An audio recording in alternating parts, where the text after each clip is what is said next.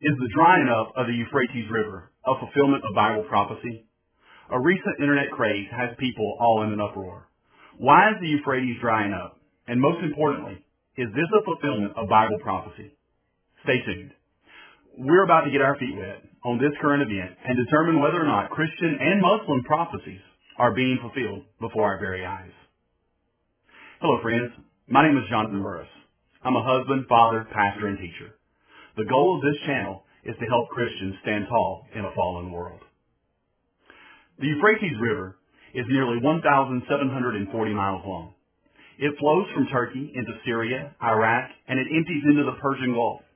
It's one of the most important rivers in human history, as the land around it and the Tigris rivers make up what we know as the Fertile Crescent that spans several Middle Eastern countries. The Euphrates River originates in southeastern Turkey and is the main source of clean drinking water as well as hydroelectric power for around 12 million people that live along its banks. Additionally, it's a critical means of navigation and transportation of people and goods. But recently, social media has been bombarded by posts that say that the Euphrates River is drying up in fulfillment of biblical prophecy. Take a look at these two photos that have been making their way around the internet. These photos are from NASA's Earth Observatory site. I'll paste the link in the description below so you can check it out for yourself. But here's the catch. And you may want to sit down for this. The before photo is from September 7th, 2006. And the after photo is from September 15th, 2009. The after picture will be 13 years old within a week of this video's release. This is not new news at all. Now, I'm not remotely suggesting that people are lying to you. They're just misinformed and have jumped on the bandwagon because it is an exciting idea. Is it drying up? And if so, why? Well, the short answer is yes. The river is drying up. The region is currently experiencing its largest drought in the last 50 to 70 years, depending on the specific area. In addition to the drought, political factors have played heavily into this current drying up of the Euphrates. Turkey, where the river originates, has built a number of dams and has redirected the water or otherwise restricted its flow downstream into neighboring Syria, Syria and eventually Iraq. Iraq has petitioned Turkey to increase the river's flow, but those requests have mostly been responded to with empty promises. Now remember when I said earlier that the region is experiencing the worst drought in the last 50 to 70 years? That means that there have been other droughts, and the river levels have dropped before. But why is it demanding so much attention now? Because people took these photos that are more than a decade old and had begun equating this current drought to Bible prophecy found in Revelation 16:12 that says, "And the sixth angel poured out his vial upon the great river Euphrates, and the water thereof was dried up, that the way of the kings of the east might be prepared."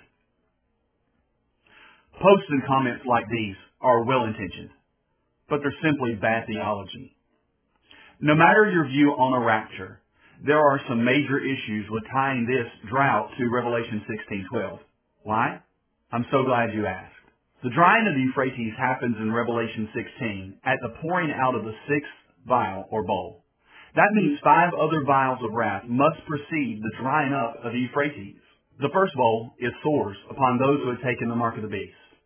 The second bowl turns the sea to blood, and every living creature in the sea dies. The third bowl turns rivers and springs to blood. And the fourth bowl causes the sun to scorch people. The fifth is a specific judgment upon the seat and kingdom of the beast. It's only after these that we see the sixth vial or bowl that drives up the Euphrates. And I would not have you forget that all of these take place during the Great Tribulation, a seven-year period when these things and many other things happen on the earth. In fact, before these seven vials of wrath, there are seven trumpets that correspond with specific happenings. And prior to those seven trumpets, there are four horsemen unleashed upon the earth, consisting of the rise of Antichrist, a great war, horrible famine, and unimaginable death from pestilence and disease and violence on the earth. These things have not yet been fulfilled. Yes, The Euphrates will dry up according to biblical prophecy in Revelation 16:12, and that will be fulfilled. Of that we may be certain. In fact, Muslim prophecies in the Hadiths also teach that the Euphrates will dry up, revealing unknown treasures that will be the cause of a great war. According to the Hadith, Sahih al-Bukhari, dating to around 846 CE, the Prophet Muhammad said, The hour will not come to pass before the river Euphrates dries up to unveil the mountain of gold for which people will fight. 99 out of 100 will die in the fighting, and every man among them will say, Perhaps I may be the only one to remain alive. Another Islamic prophecy in the same hadith says, Soon the river Euphrates will disclose the treasure, the mountain of gold, so that whoever will be present at that time should not take anything of it. There are more Muslim prophecies about the Euphrates drying up in end times than there are biblical prophecies about it. In summary, the great Euphrates River will eventually dry up through the miraculous means as part of the wrath of God during the Great Tribulation. Are we there yet? No, we are not. Those like myself who hold to a pre-wrath view of end times believe that the rapture of the church will take place prior to these events. Others believe that the church will endure the tribulation. No matter your view, we can clearly see that any sensible biblical view of this matter shows that there are many things that must precede the fulfillment of Revelation 16:12. But does that mean that we should relax?